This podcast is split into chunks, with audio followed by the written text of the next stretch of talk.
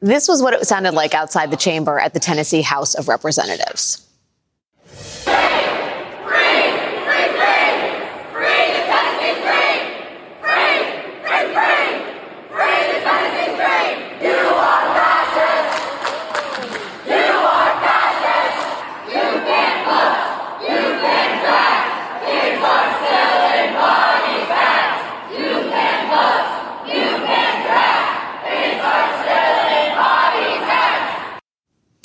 You ban books, you ban drag, kids are still in body bags. That was the scene at the Tennessee Capitol earlier today. Republicans in the state legislature voted to expel two Democratic representatives from the Tennessee House. They voted to kick two Democrats out of office. It was an unprecedented and it was a drastic move, and it all started last week. That is when hundreds of school students came to the Tennessee Capitol to call for new gun safety measures after a shooter opened fire at an elementary school in Nashville, killing three nine year old students and three adults.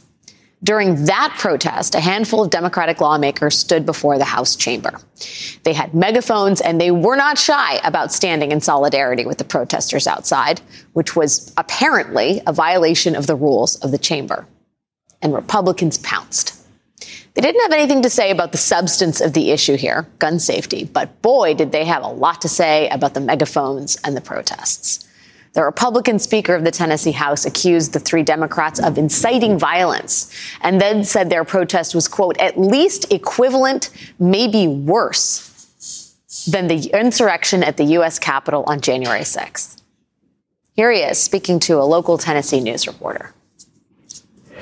What's the evidence that they were trying to incite violence? Well, they were trying to jazz people up when we had representatives incite violence. Well, when we had representatives trying to go to the restroom, they got spit on. Do you have any evidence that these three members were encouraging protesters to spit on members or troopers? I mean, you can't prove that. The Tennessee House has only purged lawmakers two times since the 1860s.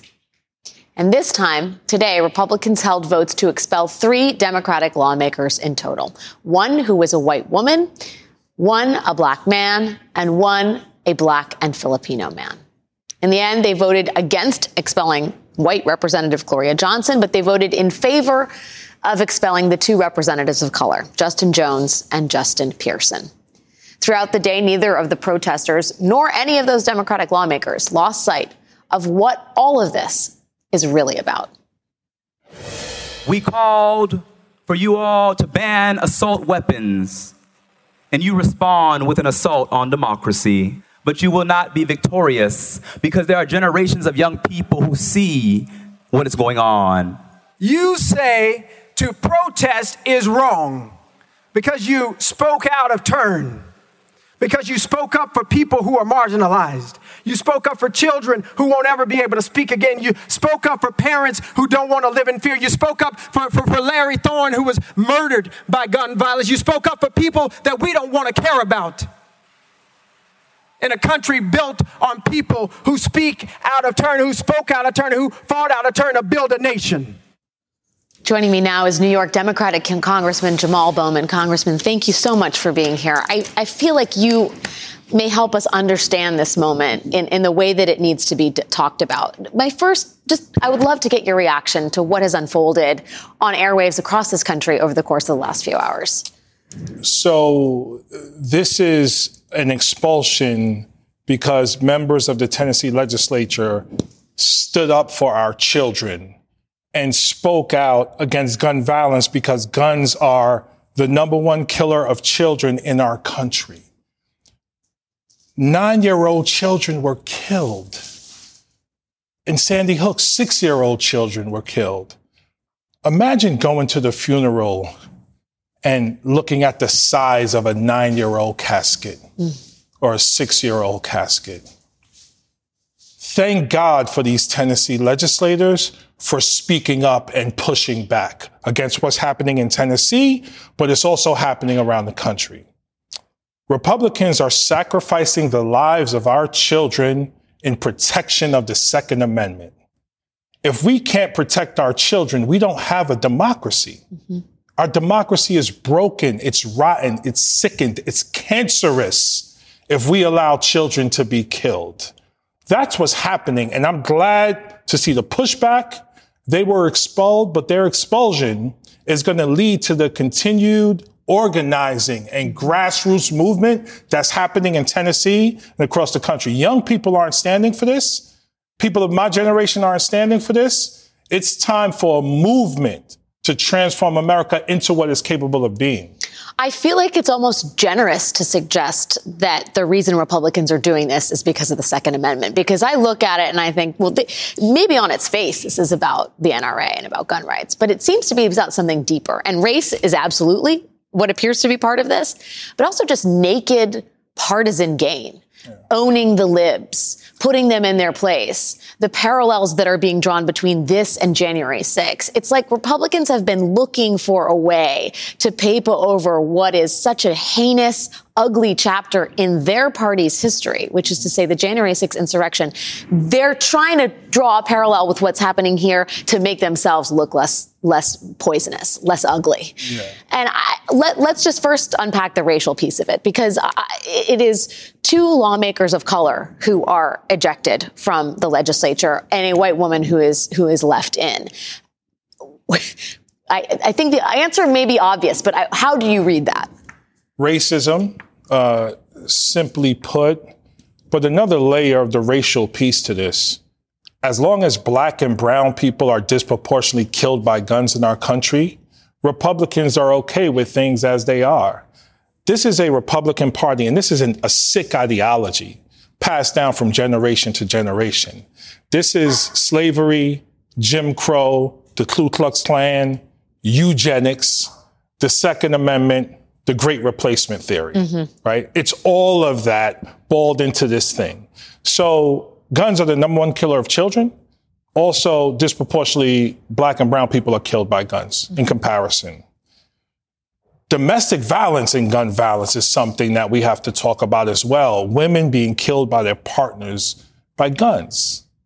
Republicans historically have been against women's rights and, and women's civil liberties. You know, Roe v. Wade is one and, present, right? yes. Roe v. Wade is one example of that. So this is who they are. Another thing I want to mention is this. They can no longer win on the merits of their arguments. Yeah.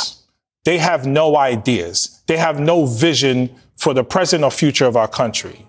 So they want to take us back to a time of continued oppression. And now that they're in super majorities and wherever they have power, they are going to be heavy handed with that power. Mm-hmm. So we have to be heavy handed with our resistance to that power. And the First Amendment is about peaceful assembly and speaking out, which is what those legislators did.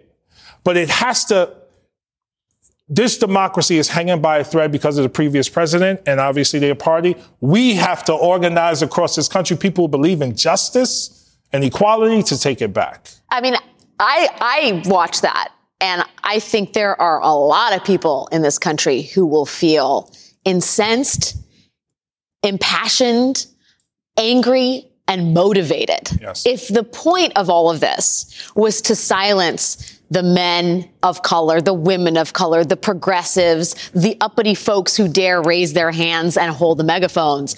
Well, they got another thing coming to them. I mean, I just, it really feels like this is an inflection point. This is a signal moment for people who care not just about gun safety, not just about representative democracy, but about the sort of big future of um, the American project, right? Like this is a big deal.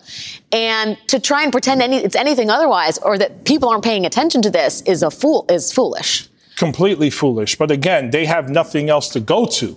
The only thing they can do is try to kick people out of a legislature because they have power. And this is why in 2024, in states across the country and at the federal level, in the Senate and the House, we have to vote these people out of office. Yeah.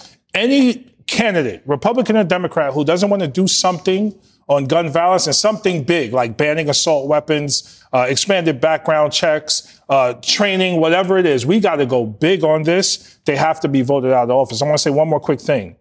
I want to see the Memphis Grizzlies repl- refuse to play an NBA game because of what happened today. Do you think that's going to happen? I want it to happen because then you'll see movement. I want to see the University of Tennessee players who are mostly black refuse to play in a college football game. Start hitting Tennessee and Memphis in the pockets I guarantee you those Republicans will begin to behave differently. I want to play a little bit of sound from uh, Justin Pearson, who is one of the legislators who was kicked out of office. This is uh, from the press conference that just happened. I know we had some audio problems in the last hour, and some. He's been an incredible speaker yes. throughout this saga. This is what he had to say. Let's take a listen. It's always in the places and with the people who get pushed to the periphery, the people who get told to be quiet, the folks who get expelled, the people who are pushed to the margins, mm-hmm. that show the society what it truly means to fight. Yeah. What it truly means to get to the center of the conversation, yeah. to get to the issues that are at stake. Yeah. And sometimes that takes breaking a few decorum rules. Sometimes to get from the periphery in the back of the house, mm. You got to go to the well of democracy and demand that democracy be true for everybody, not just the rich white men in suits, not just the rich white people who got these positions of power perpetuating the status quo.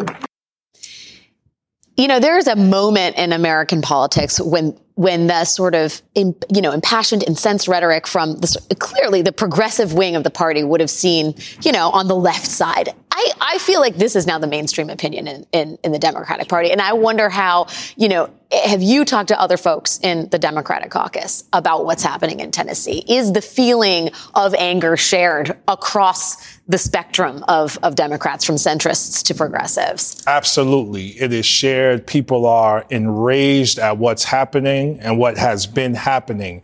When I had my engagement, my argument, if you will, with Representative Massie, people were texting me from the caucus saying, thank you, thank you, thank you for stepping up. My office couldn't stop receiving calls from all over the country because it's not just people in the House, it's people across the country who are like, finally, Finally, no more thoughts and prayers. We need action. We need to see that someone is pissed off about this. Yeah. And that's why we got that reaction. And so you know, I love what he said about decorum there because I was criticized for my lack of decorum. Decorum, children are being slaughtered by assault rifles. What do you mean decorum? Throughout American history, we have become better because of mass movements throughout our history, because of moments like this that turned into mass movements. We need that right now because we still, have tens of millions of people who don't consistently participate in our democracy. And we need everyone watching this, everyone on social media. Don't just tweet. You can do that, but you got to knock doors. You got to hand out flyers. You got to go to the church, the supermarket, the schools. You got to engage your neighbor, introduce yourself, talk about where we want this country to go. Our country need, we have founding documents. You know, we have the, uh, you know, the Declaration of Independence, the Constitution, the Bill of Rights. We need a document that paints the picture of a vision for America. Mm-hmm. We need a new document written by all of us, not just white property owning men. Uh, it feels like on these two issues that we talk about consistently in the national news abortion and gun rights, gun safety, whatever you want to call it they are issues that Americans are fired up about, that they are voting on, that they are talking about, and that more, I think, more urgently than anything, that they feel viscerally. Because they shudder to think of what a, a, a six year old's casket looks like, right? They shudder to think about what would happen to their child who was forced to get an illegal abortion or, were not or carry uh, a pregnancy to term that this person wasn't ready for. I mean, these are these are issues that, that people feel in their souls, right? right? And Republicans. I, I want to say unwittingly because it almost seems like political suicide, but they have made a calculated path to drive their party towards these two issues in particular and be really on the wrong side of not only history, but where the public is at. Mm-hmm. And I think that the Democratic Party could literally exist on only, really honestly, you could have a party that just focused on abortion and gun rights and you'd have 60, 70% of the country with you. That's right. Do you, do you sense any disagreement inside the Republican Party about where the GOP has landed on these two issues? Do you sense, and moreover, do you sense any movement? Do you think that this is going to wake anybody up in Congress? I think it will. I don't know about in Congress. I think it'll wake people up around the country. But I think that their heels are dug in on these two issues. You know, fight for the Second Amendment no matter what, and uh, you know uh, be against abortion. This they're dug in on those issues. I would add one other issue to to the two you just mentioned: the issue of inequality. Sure. That's another issue uh, because people are struggling with poverty. People can't afford to they live. feel that viscerally They can't well. afford housing. They can't afford to exist or breathe, right? And so that is another issue. They're on the wrong side of all those issues. What I would also say is this Democrats, we have to look at the Tennessee three, look at them and be inspired by their leadership. And we need to do the same thing in state houses across the country and in Congress, because many of my colleagues, I love them, but they're way too polite and they're way too focused on decorum and they're not as loud and they don't push back as hard as we need to push back on this issue and all of the other issues. We have to take back our country and be very loud in how we do that. When the people see us fighting, they'll come out and vote in the elections, the ones who are staying home, because they'll finally see, oh my God, these people care about me and my child. Yeah, I think that there are some people. Um, when you talk about being too polite, who will say getting louder. Oh, what we need in American politics is for is for more, you know, camaraderie. We need everybody to lower the volume. I mean, I would argue that Joe Biden, in some ways, was the person who made that case Yeah. running for for office in in 2020. And at the same time, I think it's really dangerous to suggest that the volume is for equal reasons, right? The volume on the right, the insurrection at the Capitol, the the tendency towards uh, revolution has not anything to do with any particular principle. It has to do with power. That's it has right. to do with the loss of power, a loss of uh, relevance, and, and fundamentally a grievance, right? Mm-hmm. That's not what's happening on the left. And I think it's probably really important for Democrats to make the case that the reason the megaphones are held aloft and the reason the volume's getting turned up is because you're talking about caskets and bodies and, and survival, right? right. It's not about Donald Trump staying in office. Mm-hmm. It's not about being angry about demographic change. It's about survival. And how, I guess, as you know, you as a progressive, as you're out there and you see the right try and co-opt a lot of the, the energy, right? Uh, from the left, how do you keep making that distinction that what you're doing is not the same as what they're doing? because we actually are trying to uphold the ideals of the Constitution. That's what we are trying to do. We are also paying attention to what the hell is going on in our districts. A 14 year old kid was shot at 10:30 in the morning in the, ch- in the morning in the chest and killed in my district in Mount Vernon. A 14 year old shortly after I got into office OD'd on, on opioids and died in my, another part of my district in Yonkers. A 17 year old was shot in the head and killed outside of his high school in the Bronx in my district. Another 16 year old was killed in New Rochelle by a ghost gun by, by someone who was 16 years old. That's the reality of America. It's not just in my district, it's all over the country. And there are many reasons for that. They claim to say, Republicans claim to say it's about the individual. Well, they ain't doing nothing to, to help the individuals. Yeah. They claim it's about fatherlessness and poverty. They're not doing nothing to address poverty. They claim it's about mental health. They ain't doing nothing to address mental health either. So they go to all these other reasons why we have gun violence. They're not doing nothing about that, nor are they doing anything about the assault weapons and, and, and other common sense gun control laws. Also, it's not just the NRA. There are big money actors in politics that influence legislation way too much that fund Democrats and Republicans. And that needs to stop. So people refer to me as a progressive. I'm just a regular person trying to fight for the rights of the people in my district. Yeah. Period. And when you poll these issues, whether it's healthcare, housing, education, climate, guns, abortion, the majority of the American people are on our side with these issues. And so again, this is a call to action for everyone who cares about justice and equality and wants to move forward with a politics of love for all people. That's what this is about. I gotta say, you know, those children who died were their children too. Those Republican, they were children. That's right. They were the children of the state that was represented by Republicans and Democrats, and only one party is moving forward to make sure those deaths weren't in vain. Congressman Jamal Bowman, thank you so much for your time and for your work. We appreciate it. We are going to have more on all of this breaking news when we come back, and then later, new reporting that Supreme Court Justice Clarence Thomas has spent decades accepting luxury trips aboard private jets and super yachts, courtesy of a Republican megadonor, without disclosing any of it. That is ahead.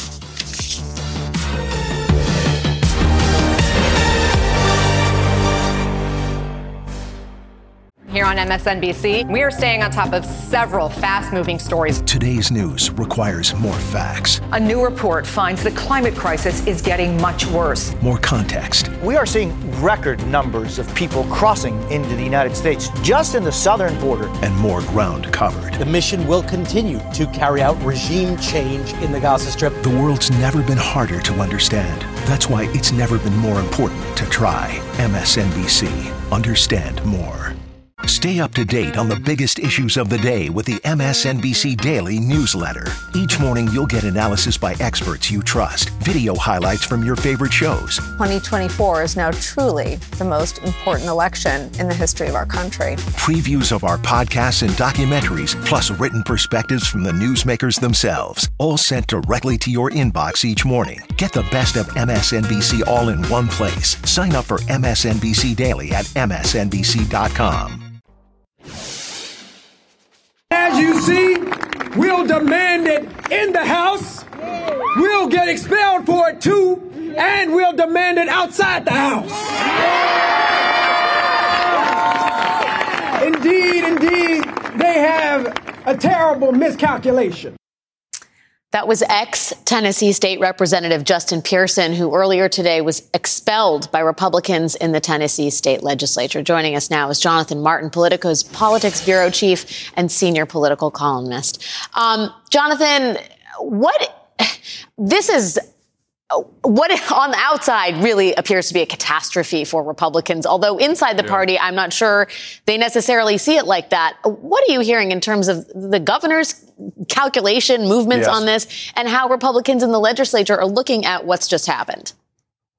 Sure. Well, the the bigger picture here on Tennessee is that increasingly this is a state that uh, is is dominated by the Republican Party, uh, even though obviously its two biggest cities, Nashville and Memphis, are, are heavily Democratic. And because of that, the prelude to today was a series of of uh, you know contretemps, if you will, between the Republican-dominated state government and the more Democratic-dominated uh, city and county government government there in Nashville. The Republicans wanted their national convention, Alex, to be in Nashville in 2024. Well, guess what? The Nashville Democrats did not want a Trump dominated party having their convention in Nashville in 2024, so it's going elsewhere. So there's been sort of this kindling, if you will, going on for some time. But what I'm struck by tonight is the absence of Governor Bill Lee. I haven't heard anything from him today. I'm not sure if he's spoken out yet, but I'm a little surprised he's not been more, uh, you know, forward-leaning, if you will, about trying to stand up and find some resolution. This is obviously not a good look for Tennessee, not for Nashville, which, uh, as your viewers know, has been a really sort of hot city, a city on the rise, massive uh, influx of people moving there, a real destination, and obviously today uh, is a real step back, both for Tennessee and for Nashville. Yeah, I, we just had Congressman Jamal Bowman on the show at the top of the hour, and he he was suggesting, you know, this isn't just about Democrats in the state. This is about asking big business that uh, has coff- that that fills Tennessee's coffers to take a stand on this issue. This is about yeah. making it a national issue, about br- bringing in, you know, hitting Tennessee uh, Republicans where right. it hurts, which is in their pockets. Yeah. I mean, yeah, you, yeah. Go ahead.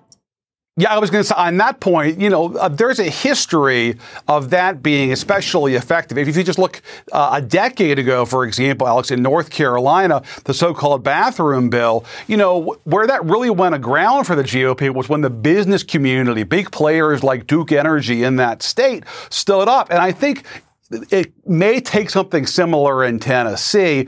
Uh, the corporate political players in Tennessee have a lot of clout, and if they get to lead, get to some of the leaders of the General Assembly, I think you could see some movement here from the Republicans. But I think it would take a large uh, step from those corporate players, at least with Governor Lee. I think it's important to step back also, Alex, on the state of Tennessee there's a, sad irony to the fact that this is happening there. Of all the states in the South, it was the least politically polarized up until really a decade ago, up until roughly 2010. You had uh, a competitive two party state. Uh, every eight years, for decades effectively, the two parties would change the governorships back and forth. You had Lamar Alexander and then you know Ned McWherter and then Don Sundquist and then Phil Bredesen. Uh, and obviously, uh, that was going back for decades. You had robust competition in the congressional delegation. You had basically a half and half GOP Democrat delegation in that state for a long time, up until really 2010. And, um, you know, historically, you had a very strong moderate wing of the GOP anchored in East Tennessee. People like Lamar Alexander and Bill Haslam uh, from that corner of the state, Howard Baker from that corner of the state and you had a robust conservative Democratic wing in the western part of the state. Well, guess what? It's all nationalized. It's all polarized now. It's a red state, and the Republican Party in that state is a deeply conservative state. You're seeing that play out today. But I can tell you from talking to folks today in Nashville, uh, it, it's sadly ironic that it's happening there because they did not know this kind of politics in their state up until really 10 years ago. Yeah, well, I would I would argue that, you know, something happened in 2016 that certainly radicalized at least one of the parties. Uh, you know, just in terms of Bill Lee's movements here, the only yeah. gov- Republican governor to stand up to business when it takes an issue a, a, stand on social issues is Ron DeSantis and Disney. That has not right. I mean, nationally it has not looked that great for Ron DeSantis. And I wonder the degree to which you think other Republican governors are looking yeah. at his example and saying, uh, yeah, that's not my, the play I'm going to run. Yeah, I mean, look, I think it's state by state. I think some of them uh, believe the populism that, that, that, they talk about, Alex, and others spout it but don't actually believe it. And we'll see here in the days to come with Governor Bill Lee. Uh, if this thing does continue to spiral, uh, you can be assured people like FedEx, based in Memphis, uh, other corporate titans will speak up. They will get to Governor Lee. They will talk to leaders of the General Assembly, and we'll see how they respond. Uh, it'll be a fascinating test test for the, the forces of populism versus the traditional corporate benefactors in the party if this thing does keep going sideways in Tennessee. Jonathan Martin, always good to see you. Thank you for your uh, wisdom and history on, on, the, well, recent history uh, in terms of Tennessee politics. Very, very grateful for your time. Thanks, time. Alex. Yep. Coming you. up, how President Trump and his allies are weaponizing his indictment and what Manhattan DA Alvin Bragg had to say about all those threats today. Also, it turns out Supreme Court Justice Thomas has a taste for the yacht life. But who has been financing it? That story is coming up.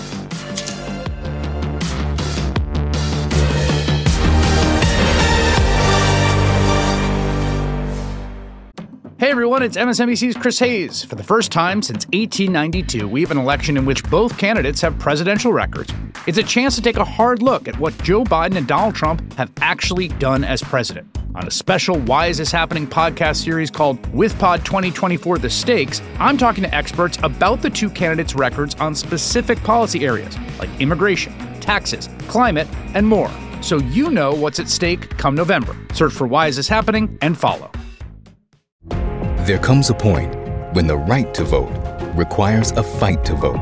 MSNBC Films presents Battleground Georgia, a story that explores the ugly history of voter suppression and how Georgia is leading the charge against it. Something has to change. The Old South is being replaced by the New South. Battleground Georgia, part of the Turning Point documentary series from executive producer Trevor Noah. Sunday, May 19th at 9 p.m. Eastern on MSNBC.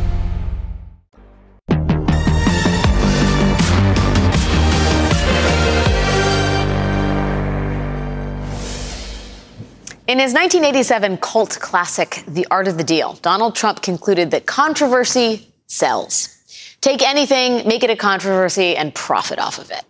On the one hand, Trump uses controversy for financial gain. He monetizes it.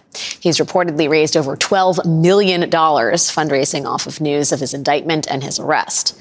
And Trump is using controversy to gain political traction, making it into a weapon he can wield, in this case against the very prosecutors who are investigating him. Trump has called Manhattan DA Alvin Bragg a degenerate psychopath and called the prosecutors in Bragg's office scum. He posted a photo that shows Trump wielding a baseball bat at the DA, who he has repeatedly called a racist. He's gone after Bragg's, sorry, he's gone after the judge's family, and he has warned that the charges levied against him could bring death and destruction. This is all very serious stuff.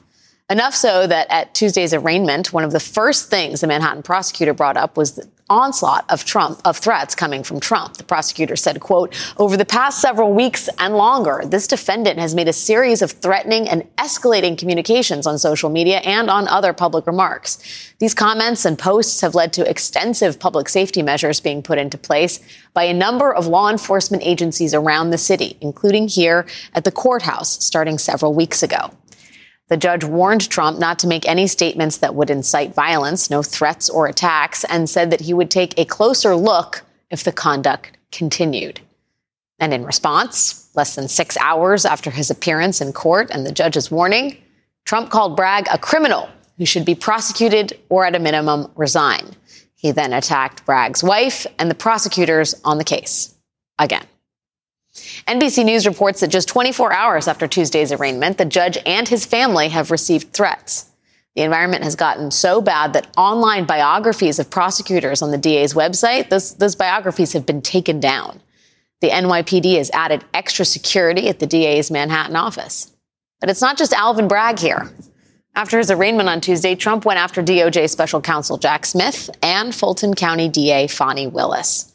Trump called Smith a radical left lunatic known as a bomb thrower, and he called Fani Willis a racist. Last night, Fani Willis responded. Willis told Channel 2's Mark Winne that Trump has a right to speak his mind. And so the comment does not concern me at all.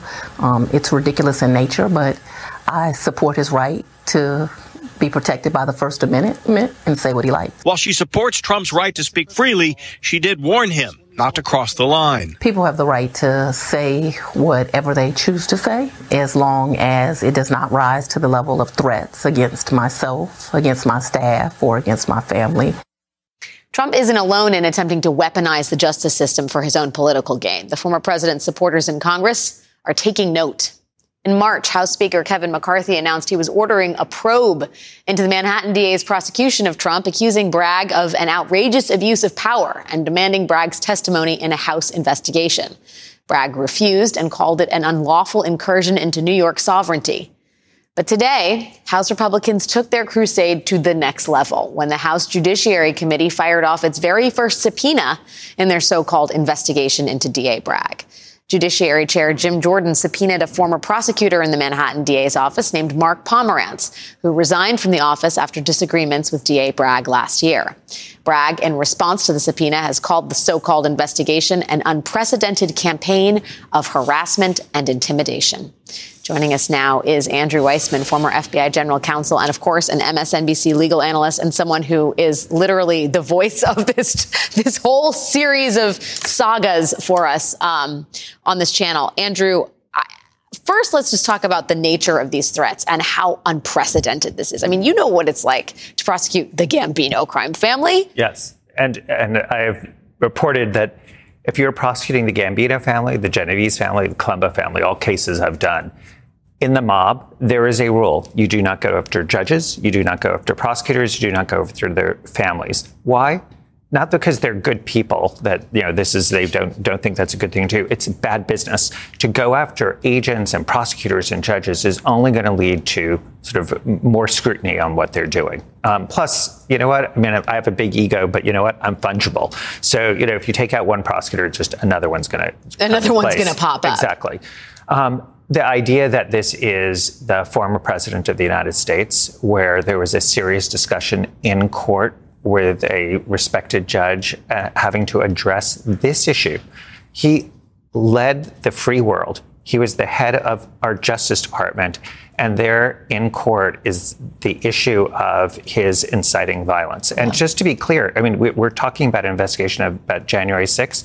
That is a call and response. He knows exactly what he's doing. And if he didn't know on January 6th, which of course he did, he knows now, right? Yeah. I mean, we're, we're in a situation where there's a complete history. So he knows exactly what he's doing. Um, it's going to be incumbent on the DA, who I think is completely fearless in the way that he's handled this, um, and the judge, who I think is also going to engage in sort of what was clearly sort of incremental steps of saying, warning him, and then seeing what Donald Trump does if he actually knows to adhere to these rules. But this is a first for, for Donald Trump. He is doing what he needs to do politically, mm-hmm. but now he has to account in a court of law. What, what are the practical implications for the actual trial, though, if he continues on this path of, of trying to weaponize his supporters against the judge, uh, maybe taint the jury pool? I mean, what yeah. can he, beyond so, the political price he might have to pay for it, what can he practically do from a judicial standpoint? So, you know, this is one where, in one way, we don't have to actually speculate because um, the judge, uh, Judge Kaplan, who was overseeing the E. Jean Carroll case, where there is a civil case involving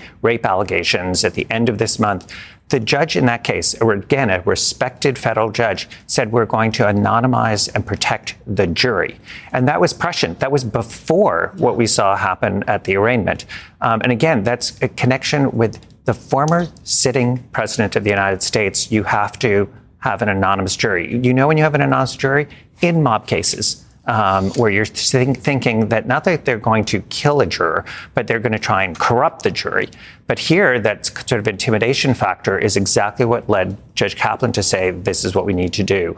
Um, there can be other steps. Obviously, if Donald Trump goes further and he does incite, and he, as I think Fani Willis was getting to, there are actual charges that the district attorney can bring yeah. for incitement, for um, harassment, for obstructing governmental investigations. All of those are criminal matters. So he could face additional criminal charges. And then obviously, you know, there's steps of what he restricting what he can say if he is going to continue doing that. That happened with Roger Stone uh, in a federal case. What about the House investigation? I mean, how does that complicate matters? Because Alvin Bragg is now under pressure from another branch of, uh, well, from from the legislative branch, right. and that that's then interfering inter- interfering with what he's trying to do. Absolutely. But there's a part of me that when I heard that today, I was thinking um, Jim Jordan is going to have another sort of, uh, you know, dud on his hands because so far that has really backfired for him. Yeah. Putting Mark Pomerantz, who was used to lead this case, um, in front of the American people, we know what he's going to say because he wrote a book. The book was unauthorized.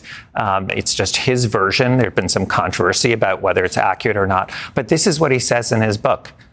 Donald Trump is guilty, and he should have been prosecuted long ago. The picture doesn't for, get better for right, Trump if he should have been prosecuted talks. for more than what he's been prosecuted for. That's going to be a very odd thing for a Republican to elicit um, to the American people. So right. there was a part of me that was like, I mean, bring it on. Now, I don't, I don't think this subpoena is actually enforceable in this context because there's an ongoing investigation, but it's one where it's, it's, it's one of those things where be careful what you wish for. Right. Or or cutting off your nose to spite your face. Whatever. I, right? We can, we like, can add all of our. prove right. how innocent Trump is by bringing in someone who thinks he's really guilty for even bigger crimes. Exactly. Okay. Good luck, Jim Jordan. Andrew Weissmann. Sorry, it is always good to see you. Thank you for nice your wisdom as always. Up next, Clarence Thomas's love of private jets and luxury yachts is coming under scrutiny particularly when someone else is picking up the tab. We are going to explore all of that with the New Yorker's Jane Mayer. That's next.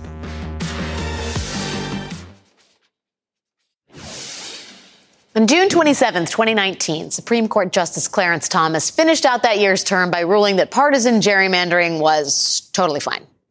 And with that wrapped up, by the weekend, he was in full vacation mode. He hopped on a private jet and headed off to Indonesia.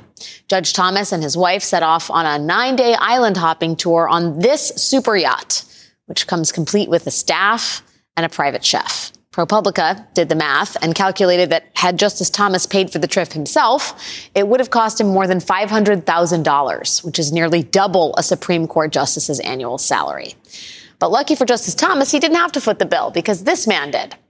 This is billionaire real estate magnate and Republican mega donor Harlan Crow. He owned the jet and the yacht, and he picked up that very hefty tab. And Justice Thomas didn't tell anyone. He never disclosed it. But justices are required to publicly report all gifts worth more than $415. Quote, anything of value that isn't fully reimbursed. Back in 2001, Thomas actually did disclose a gift that this Republican billionaire mega donor Mr. Harlan Crow had given him. It was a Bible that used to belong to Frederick Douglass and was valued at $19,000.